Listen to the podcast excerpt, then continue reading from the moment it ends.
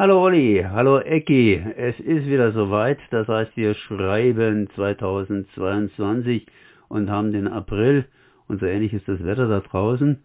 Aber es ist natürlich auch wieder die Zeit für einen neuen freien Bürger und den könnt ihr jetzt gleich präsentieren. Ja, hi Konrad. Ja.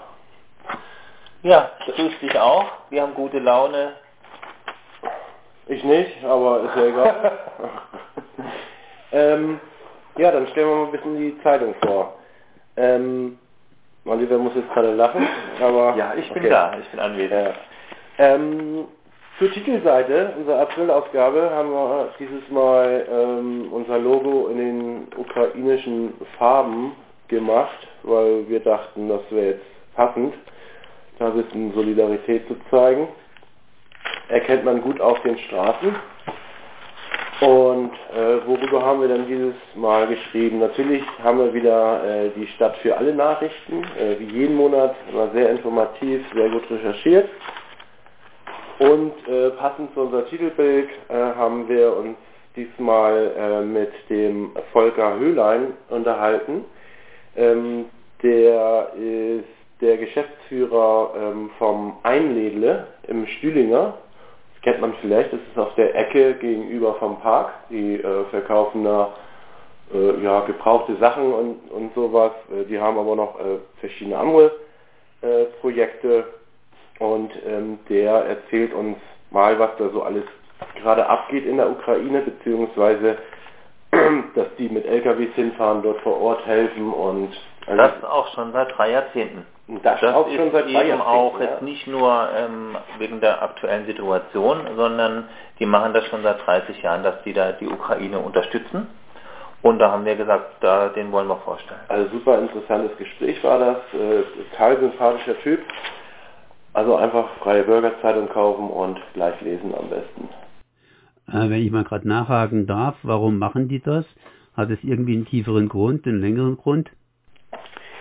Ähm, ja, das äh, entstand damals, äh, da muss ich jetzt, aber habe ich jetzt auch alles nicht im Kopf.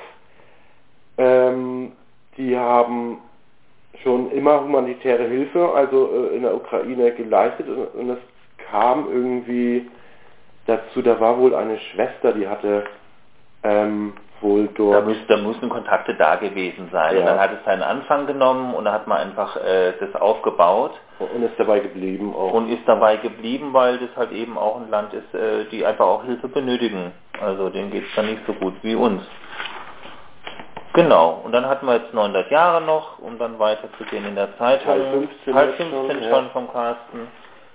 Genau, dann Genau. Dann haben, dann haben wir ein bisschen äh, einen Blick in die Ultraszene gewagt. Und zwar ähm, haben sich zwei junge Ultrafans ähm, bereitwillig erklärt, uns ein kleines Interview zu geben. Das sind die Synthesia Ultras. Die haben sich in der Vergangenheit, gerade auch zu Corona-Zeiten, aber auch schon davor immer ähm, sozial auch engagiert, haben das Ferdinand Weißhaus äh, durch Spenden unterstützt, aber auch durch äh, ja, Helping Hands sozusagen. Also die haben sich da auch hingestellt und haben ähm, hinter der Theke ausgeholfen. Ganz tolle Sache. Auch um mal ein bisschen die Vorurteile äh, aufzuräumen, was vielleicht manche haben, wenn sie Ultra hören. Vieles wusste ich auch noch nicht. Bin zwar auch sportbegeistert, aber das war ein, ein ganz tolles Interview mit den beiden. Genau.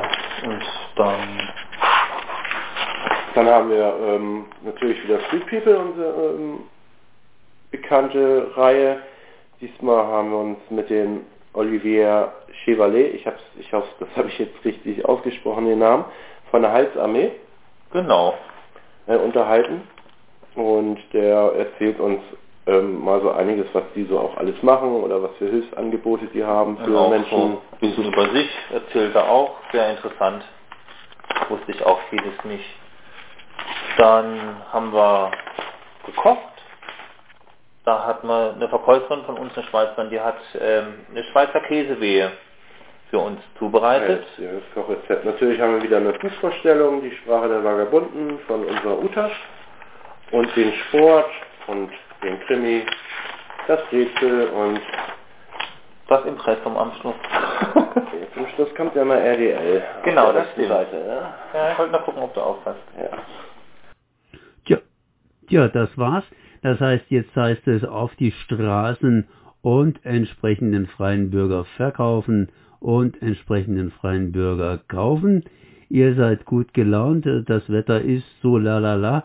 Ich bin momentan etwas verschnupft, aber euch geht's ganz offensichtlich gut und das heißt weiter so mit dem freien Bürger. ja, wir geben uns Mühe.